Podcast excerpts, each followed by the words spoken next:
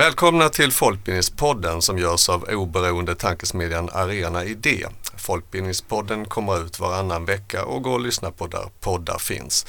Jag heter Ola Bo Larsson och med mig i studion idag har jag Gustav Fridolin som är tidigare språkrör för Miljöpartiet och utbildningsminister. Eh, tidigare alltså. För idag arbetar du på Stadsmissionens folkhögskola och det är därför du är med i Folkbildningspodden. Men också för att du sitter med i styrelsen för EAEA. Det stämmer. Ja, välkommen hit. Tack. Vi ska prata mer om EAEA senare men det är åtminstone det att en vuxen, de, de ser på vuxenutbildning utifrån ett europeiskt perspektiv och vi kan grotta ner oss i det lite mer sen. Men i studion finns också eh, Cecilia Palm som har varit eh, generalsekreterare för Folkuniversitetet och också suttit i styrelsen för studieförbunden. Eh, och anledningen till att du är här idag är att du eh, sitter i styrelsen för den internationella organisationen för folkbildning, ICAI. Just det. Välkommen hit även du. Tack. Eh, vi kommer som sagt återkomma till de här båda internationella uppdragen men eh, det här avsnittet av Folkbildningspodden kommer att röra sig kring internationell, eh, svenska folkbildningens eh, internationella arbete i allmänhet. Vi har en studieförbundsbakgrund och vi har en folkhögskolebakgrund och vi har dessutom täckt in de två stora internationella organisationerna. Då räknar vi inte med de nordiska länder som internationella men där, där har vi också någon slags organisation. Men, eh, men låt oss börja med er lite så, ert, ert internationella engagemang. Cecilia, vad, vad, hur kommer det sig att du har hamnat där du är nu?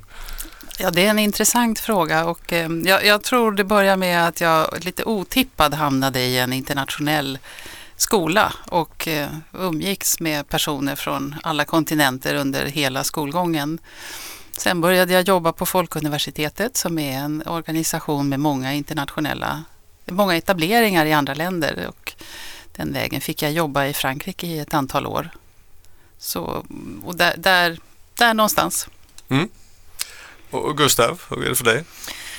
Jag, jag, tror att en, en, stor del av mitt engagemang kommer från när jag var lärare på det som eh, då hette Missionsförbundets skola. Eh, och vi hade ett eh, utbyte med ett yrkescollege i Kajlitja eh, utanför eh, Kapstaden, en av de stora Eh, gigantiska eh, orterna inom Kapstaden som, som nog många utanför skulle kallas för kåkstad. Eh, och där hade vi ett utbyte med eh, svenska eh, deltagare som åkte dit och eh, också att studenterna vid det här yrkescolleget kom hit till oss och bodde på internatet ute på Lidingö.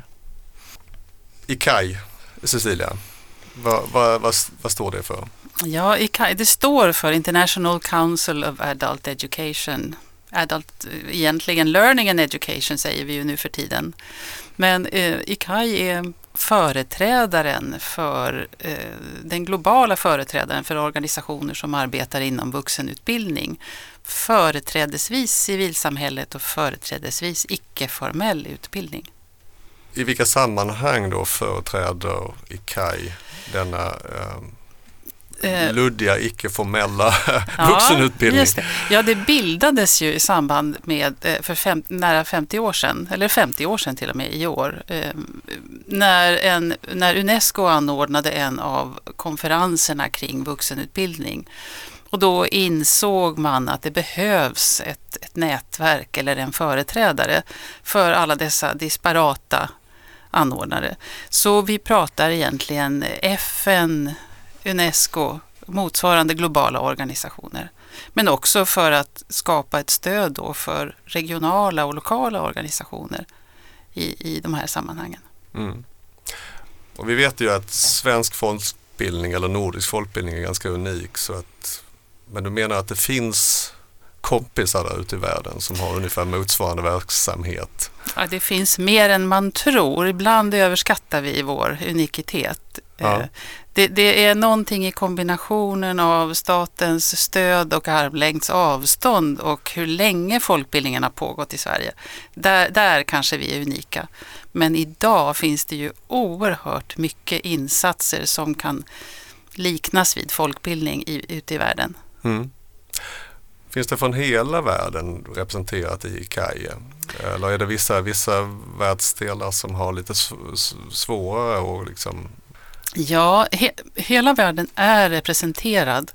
Men man kan konstatera att regionala organisationer liknande EAEA e till exempel, alltså den som Gustav kommer prata om mm. alldeles nu mm. om en stund på, mm. på europeisk nivå. Eh, det finns det i, i Asien, eh, där finns det en stark organisation. Men i andra världsdelar så är det naturligtvis lite svårare att få ihop det. Dessutom så har de inte lika mycket pengar så att när man ska göra saker tillsammans så, så sker det en viss, det sker överföring både av värden och, och resurser från, från eh, den rikare delen av, av världen. Mm. Vi kan, vi kan återkomma mer till Kaj senare men om vi tar samma fråga till dig Gustav och EAEA. Eh, vad, är, vad är det för en organisation? som Cecilia beskriver, det är den europeiska motsvarigheten eller den europeiska regionala organisationen för, för folkbildning. Det blir det bästa ordet att uttrycka det på på svenska. Mm. Uh, och jag, innan jag kom in i EAs styrelse så var jag liksom inte säker på hur lika de flesta medlemsorganisationer skulle vara oss i den, den skandinaviska folkbildningen.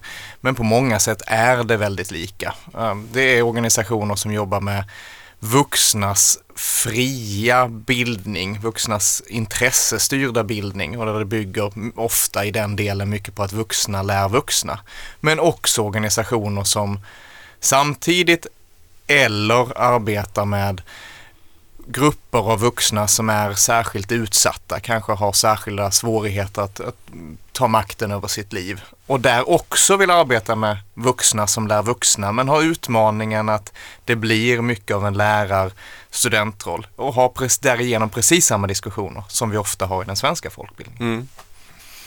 Ja, intressant. Jag tänkte vi kan återkomma till båda de här organisationerna lite eh, Först om vi bara för eh, oss själva och för lyssnaren funderar lite grann över det här internationell, ordet internationellt om vi tänker det kopplat till folkbildning. Så om man tittar på studieförbund och folkhögskolor idag eh, så nämnde du Gustav ett exempel när du arbetade i Bromma folkhögskola Vad, ni, vad som var en internationell utbildning. Vad är det fler för utbildningar som, eller fler för internationella samarbeten som, ni kommer, som man kan säga finns i folkbildningen idag när det gäller studieförbund och folkhögskola? Ja, nu, nu, numera ska säga att det här var på mm, Kungsholmens utbildningscentrum som vi lite eh, stolt hette. Det var eh, som filial av Lidingö folkhögskola eh, som idag är en del av Bromma folkhögskola. Eh, och den stack väl kanske ut i hur det brukar se ut därför att det här var allmän kurs som hade utbytet med ett yrkescollege i, i Kapstaden. Eh, och det, det, finns absolut den typen av exempel. Eh, en, en hel del. Men det är ju såklart vanligare med den typen av internationella utbyten inom de särskilda kurserna. Eh, vilket jag vilket kan handla om att antingen de särskilda kurserna är helt uppbyggda runt ett internationellt utbyte. Det är så att säga själva poängen med den särskilda kursen. Att man, man pluggar på om en region i världen för att eh, sedan kunna göra ett arbete eller ett utbyte med, i den regionen eller det landet. Eller därför att man agerar i en miljö som kanske är ganska liten i Sverige eller åtminstone blir väldigt mycket större om man är i ett internationellt sammanhang och har lärare som som i den miljön kanske är väldigt internationellt framstående och lätt har de här kontakterna. Och den typen av utbyten finns eh, en hel del i folkhögskolevärlden. Men jag har eh, ett, ett ganska välgrundat intryck av att det är mindre idag än vad det var före pandemin och att pandemin dessutom ehm, la till på en trend där det hade minskat under ett antal eh, år. Mm. Studieförbunden då, hur ser det ut där? Ja, jag, jag tänker att det, är, det, finns enstaka studieförbund som har någon form av etablering utomlands. Och det, det gäller just eh, folkhögskolor också, enstaka folkhögskolor har. Ehm, och, och, och, och, i andra änden så har vi de som kanske inte som, som fokuserar på att arbeta i Sverige. Och däremellan så, så ser man kanske inte alltid studieförbundens eh, samverkan med medlemsorganisationer som har en stark internationell prägel. Och, och, till exempel de, de kyrkliga studieförbunden har ju en stark organisation globalt. ABF har ju många tentakler ute i världen genom sina medlemsorganisationer. Så att, som sagt, man, man ser inte alltid det. Nykterhetsrörelsen globalt är ju också eh, någonting som som färgar av sig, ja, ja, hur man nu ska uttrycka det. Eh, studieförbundens samverkan med medlemsorganisationerna är en nyckel i det här. Mm. Ja men det känner man ju till. Det finns ju, de har ju speciella mm. stora, stora aktörer inom en, en, en biståndsbransch om man får kalla det för så. Eh, men, men du menar att det inte alltid man reflekterar inte alltid inom studieförbunden över att man faktiskt har den verksamheten.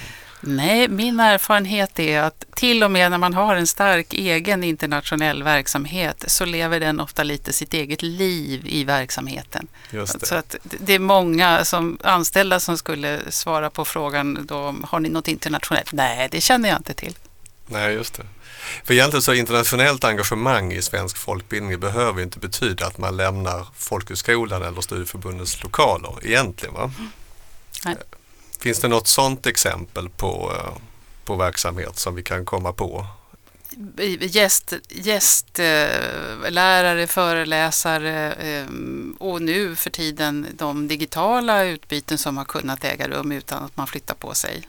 Mm. Det, det, handlar ju om att vara öppen mot, mot omvärlden mm. och se just att det är inte det, vi, har, vi har något att lära av omvärlden.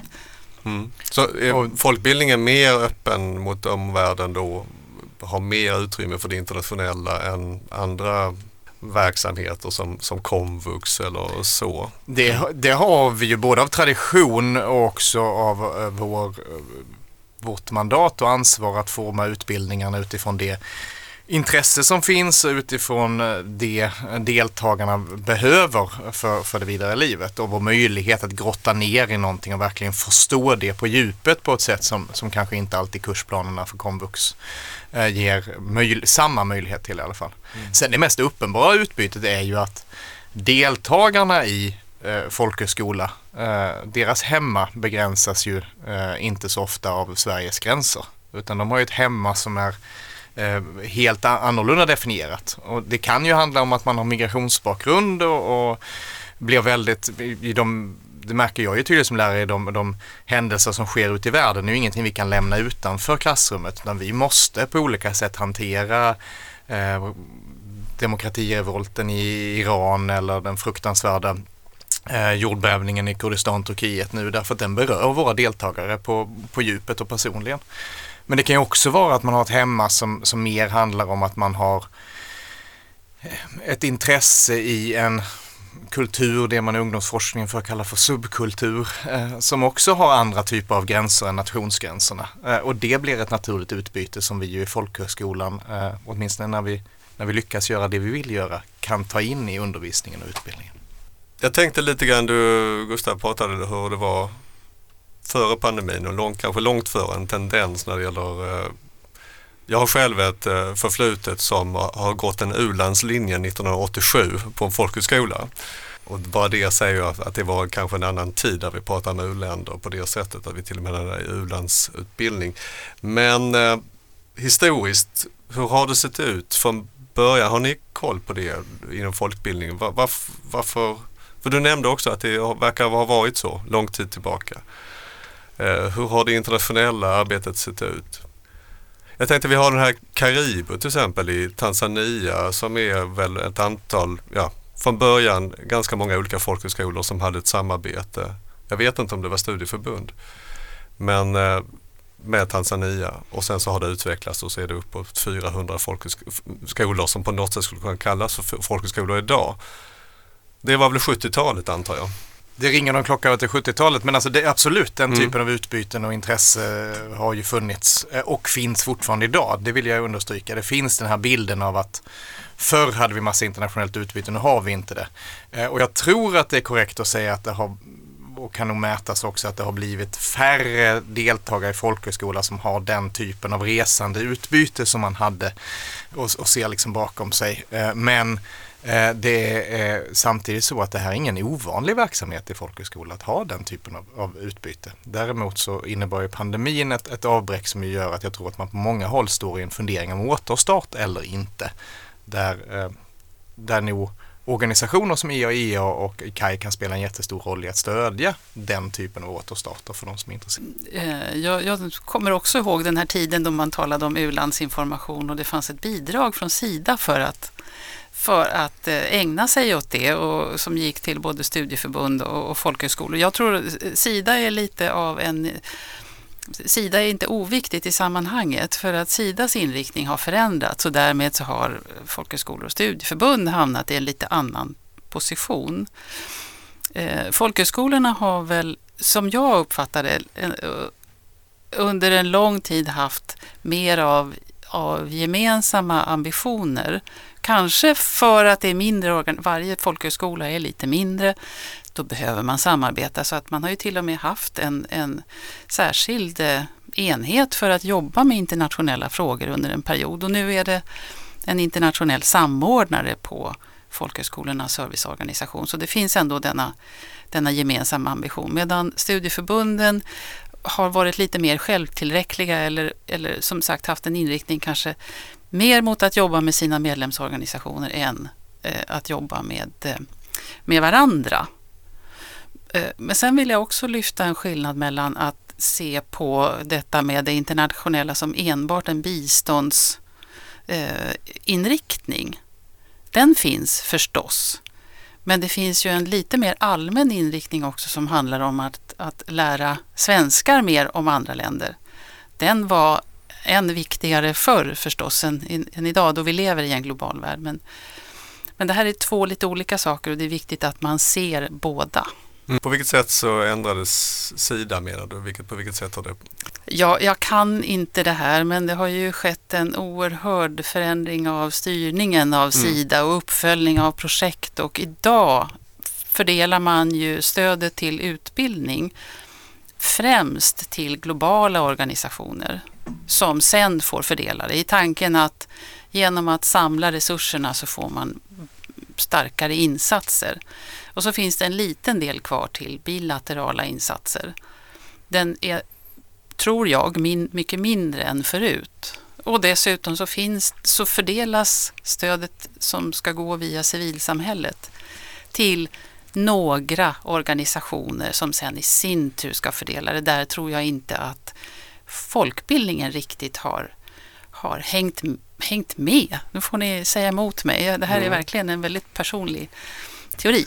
Det, det en, inom IAIA är det ju en, en, diskussion vi har därför att en av IAIAs stora segrar var ju att, att vara en, en, liten del av arbetet för att förändra eh, Erasmus som många känner till till Erasmus plus. Att det faktiskt är så att Erasmus medel, alltså europeiska medel för att göra utbyten inom Europa eh, också ska kunna gå till vuxenutbildning bland annat och också kunna gå till icke-formell vuxenutbildning och det kan det idag. Erasmus Plus kan användas även till, till det men är i en del länder eh, som Sverige eh, lite underutnyttjat. Eh, och det kanske inte är ologiskt eftersom man har haft de här utbytena. De har sin egen traditionella finansiering. Man har inte tittat efter, efter nya. Men till del tror jag det handlar om att man inte känner till att man kan få tänka så stort som att göra ett internationellt utbyte och få en del av, av kostnad, merkostnaderna för att göra utbytet faktiskt mm. finansierade på, andra, på andra sätt genom Erasmus plus-medel. Det är inte det allra enklaste men det är heller inte det allra svåraste. Jag tänker att, eh, att det som du sa Cecilia, är, så Olof Palmes center till exempel, de har mer kunnat mobilisera sen 2000-talet liksom, medan en enskild folkhögskola har inte gjort det på samma sätt. Det låter ju rimligt och det får väl eh, folkhögskolan eller studieförbunden fundera på om det, vad det beror på att man inte är så vanligtvis snabbfotade organisationen inte har hängt på när det gäller den typen av internationella samarbeten. Vad vill svensk folkbildning göra? Finns det någon slags så här idé om det här vill vi göra nu, 2023? Alltså, svensk folkbildning är ju mängder av olika människor, initiativ och idéer och tankar. Jag tror att det viktiga för oss att, att, att predika i ett sånt här sammanhang, det är ju att man inte ska vara begränsad i de idéerna. Att man inte ska avfärda tankar på vad man skulle vilja göra. Så, nej, men det där går inte, det där kan vi inte få mm, någon finansiering för eller det där är inte, inte möjligt. Utan har man något av målen med, med folkbildningen som man ser att det här kan jag mest, bäst verkställa genom att ha ett internationellt utbyte. Eh, och ser man att deltagarna man ska möta skulle ha jättemycket att vinna eller är intresserad av internationellt utbyte, då ska man absolut undersöka möjligheterna till det. Och då kan det ju vara som vi liksom lätt börjar prata om resande utbyten eller den typen av fysiska möten människor emellan som är jättevärdefulla. Men man kan också tänka sig andra utbyten. Eh, digitala utbyten, traditionell brevväxling och den typen av möten kan också spela jättestor roll för en grupp som möts under en längre tid eller bara att man helt enkelt som, som Cecilia är inne på studerar en del av världen lite djupare och får en förståelse som är mer verkligen den här jättesnabba medieverkligheten som vi lever i och som, som folkbildningen ska kunna erbjuda ett alternativ till. Om jag kan komplettera så, så tänker jag att för vi är, svensk folkbildning är väl i det här läget kanske mer på den, på den globala nivån är vi mer givare än, än tagare. Eh, och, och där handlar det om att vi vill försäkra oss om att vuxnas lärande hamnar på kartan i, i hela världen.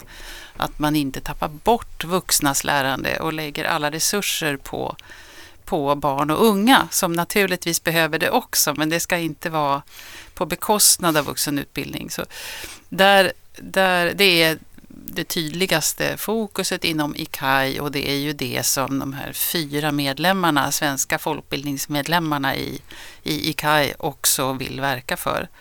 Men eh, jag tänker att åt andra, åt andra hållet så är det ju någonstans genom att få lite perspektiv och göra jämförelser med, med eh, situationen i världen så kan vi också visa att eh, folkbildning har betydelse, är viktigt och att den, eh, de risker som vi löper i Sverige idag med nedmontering av folkbildningen är, är inte så lyckade. Mm. Så vi kan använda värden för att argumentera för Lite folkbildning perspektiv. i Sverige. Ja, perspektiv. Mm. Mm. Fyra folkbildningsorganisationer, vilka är de? Det är ju studieförbunden. Det är eh, RIO, alltså rörelsefolkhögskolorna. Det är Folkbildningsrådet som företräder oss i de här frågorna egentligen. Och sen är det Sveriges lärare folkhögskola. Sveriges lärare folkhögskola som det heter nu ni är samkörda trots allt. Här, ni har, internationellt så, är, så har vi ett ganska, eh, ändå en, ett tydligt samarbete. Är det så också på europeisk nivå? Samma sätt? Ja, det är samma medlemsorganisationer. Mm. ABF brukade också vara individuell medlem eh, på grund av att ABF är en av grundorganisationerna till EAIA, eh, men är idag medlem genom studieförbunden. Mm. Och ja, det finns ju en gemensam agenda. Man kan säga att EU jobbar med två saker. Det ena är stöd till medlemsorganisationer och det andra är påverkan på det politiska beslutsfattandet. Inte minst inom EU såklart. Alltså, vilka stödsystem ska finnas till vuxenutbildning? Hur ska de se ut? Hur ska EUs utbildningsministrar uttrycka sig om utbildning? Hur ska man till att vuxenutbildningen och den icke-formella vuxenutbildningen har en plats där? Det togs ju ganska nyligen en agenda för vuxnas lärande till exempel där EU, EAEA var verksam verksamma i, i arbetet med att säkra att den landade hyfsat rätt och kan användas i, i medlemsländerna för, för att driva på eh, för, för vuxenutbildningens roll. Eh, och i det här stödet så är det klart att mycket av det går ju till till arbete med att stödja organisationer som är under tryck i, i europeiska länder eh, där den politiska situationen är, är delvis annorlunda än vad det varit i Sverige. Mm. Men, så men, återigen givare istället för tagare kanske i någon bemärkelse är ja, Sveriges roll där? Ja, fast jag tror att vi också lär oss väldigt mycket av hur arbetar man i Ungern för att skapa ett friutrymme där problemet inte har varit ett politiskt ointresse för, för folkbildningen utan det politiska intresset har varit alldeles för stort för mm. folkbildningen och att man ska begränsa vad folkbildningen gör. Ehm, I värsta fall kommer vi ha nytta av de lärdomarna på ett sätt vi inte vill, men eh, i bästa fall har vi i alla fall nytta av dem i, i att se vad det är vi faktiskt kan, kan bidra med. Mm. Eh, och sen så, som inte minst situationen i Ukraina understryker, där vi har ett arbete det bara går med att stödja folkbildningsorganisationer eller vuxenutbildningsorganisationer i Ukraina. Det är ju inte, ett, att vi, det är inte bara ett givande. Vi har ett värde av att det sker ett, ett en, en stark återuppbyggnad eh, i en region som är så nära eh, Sverige. Ett väldigt konkret värde av det. Jag kan tänka mig att det här uppdraget kan vara lite frustrerande ibland utifrån eftersom det ändå är en, eh, de, vuxenutbildning, den formella vuxenutbildningen är ändå den som är huvudfåran tänker jag. Vilka, vilka frågor är det som, som oftast ni stöter på pumpen på? Inte får förståelse för när ni sitter i EAEA-styrelsen? Nej men EAEA samlar ju inte framförallt den icke-formella utbildningen så där är vi ganska ense. Mm. Ehm, det, det, jag tänker mer de frågorna ni driver utåt, det, Ja men det, det, är klart att mm. där finns en ständig, en ständig dragkamp mellan ett, ska man satsa på vuxenutbildning överhuvudtaget? Eller eh, eh, utbildning någonting för barn och unga? Eh, och två, om man väl har lyckats slåss för vuxenutbildningen så, så blir det ju detta ska den vara enbart inriktad på att man ska eh, komma in på arbetsmarknaden, att man ska vara anställningsbar eller finns det också andra värden med, mm. med vuxenutbildningen? Så det är ju väldigt mycket de fighterna som tas. Mm. Och sen i ökad utsträckning också fighter för det demokratiska friutrymmet. Att, att faktiskt finns ett särskilt värde av att man organiserar utbildning som även kan gå på tvärs mot ambitionerna hos de för tillfället styrande. Mm. Hur är det på i, i KAI? Är det samma fighter? Eller när ni sitter i FN eller i, på Unesco-kongressen? Eller? Jag, jag, upplever ju att det är väldigt mycket mer konkret och påtagligt på europeisk nivå. Och, det är ju för att vi har EU att, att jobba mot där. Och det finns ju faktiskt ett, ett tagarexempel i, i det här med Erasmus+. Mm. Det är ju en stor framgång för svensk folkbildning också att vi nu kan vara med i det där. Inom ICAI är det, det finns mycket mer av frustration där. Eh, vi har ju, det genomfördes ju en, en Unesco-konferens 2022, Confintea nummer sju, där mål för utveckling av vuxenutbildning framöver i världen fastställdes. Och eh, där jobbade ju civilsamhället och ICAI väldigt hårt för att åtagandena skulle eh, bli eh, att det skulle märkas då att man gick framåt. Men det vi lyckades med var ju att se till att det inte försämrades jämfört med tidigare. Så att 142 länder eller vad det var har skrivit under på att nu ska vi eh, sätta till mer resurser till vuxenutbildning och, eh, och, och på olika sätt förbättra den. Eh, men hur det sen blir är ju en helt annan sak. Jag funderar på sådana här Agenda 2030 till exempel, eh, frågan och, och klimatfrågan. Nu är inte Agenda 2030 inte bara klimat, men, men eh, hur kommer de in i det internationella arbetet, både internationellt och i folkbildningen i Sverige? Eh, på den det har ju tagit lite tid att, eh, för mig att sätta mig in i alla dessa internationella överenskommelser och eh, akronymer och, och, annat som, som finns. Och då har jag ju sett det att i samband med Agenda 2030 så gjorde man en, en översyn av, av mål och överenskommelser för vuxenutbildning. Så att det finns absolut en parallell vi hänvisar ofta till mål 4 och ICAI är också, finns med i processen som följer upp Agenda 2030. Eh, så, så det, är, det är i allra högsta grad viktigt och där är det ju också så att mål 4 handlar om utbildning för alla. Eh, men egentligen så lägger man ju det mesta av, av uppföljning, liksom, resurser och uppföljning på barn och unga. Mm. Det gäller även Sverige om mm. man tittar på, på våra uppföljningssiffror så, som redovisas så handlar det mycket om skolan.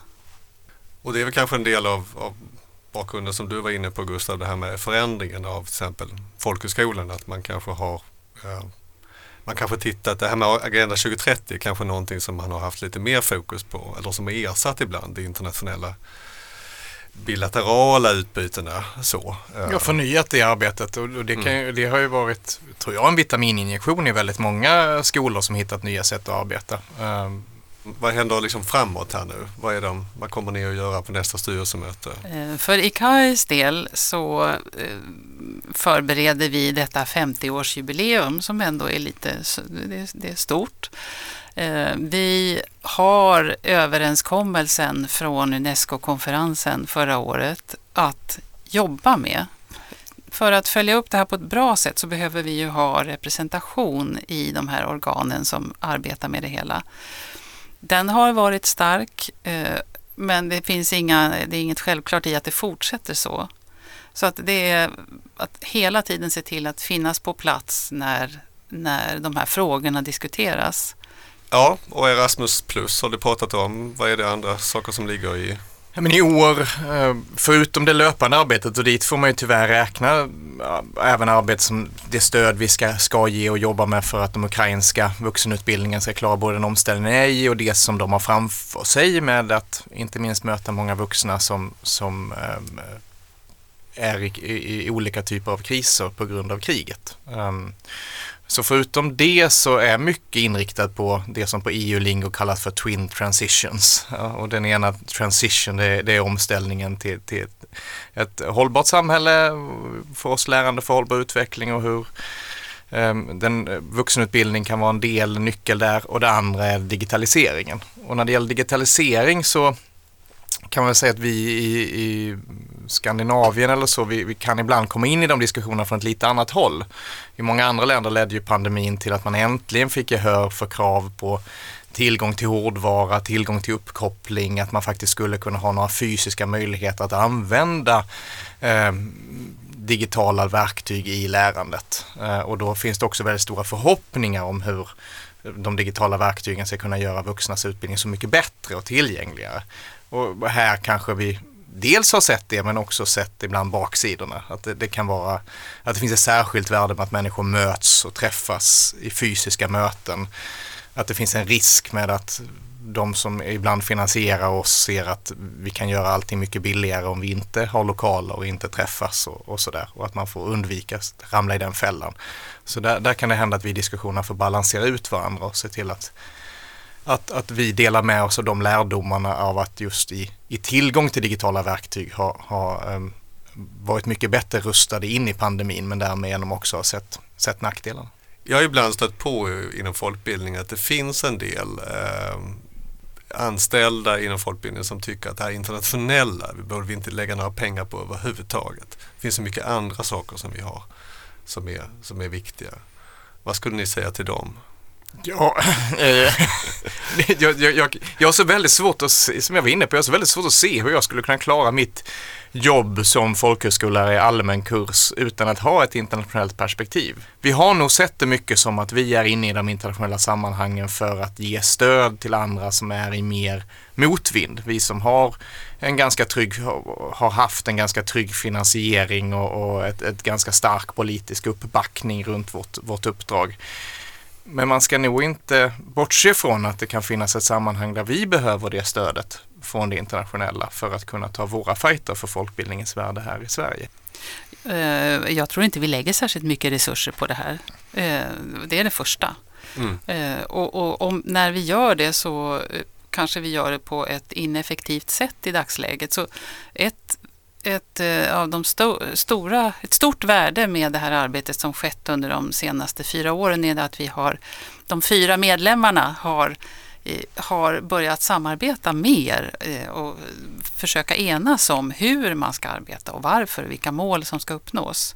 Jag tänker också att det kanske har funnits, det har funnits lite kritik mot, mot den äldre tidigare folk, internationell folkbildning som kanske varit som, som biståndet eh, också har fått kritik för på 60 och 70-talet. Att man inte lyssnade in tillräckligt mycket och försökte tillämpa en modell, flytta den från ett ställe till ett annat. Men, men det har ju också eh, utvecklats. Ja, tack så hemskt mycket för att ni tog er tid att komma hit. Vi stopp, sätter stopp där och eh, tackar för alla som har lyssnat på Folkbildningspodden och vi ses igen om 14 dagar. Hej då! Hej då, tack Hejdå. så mycket.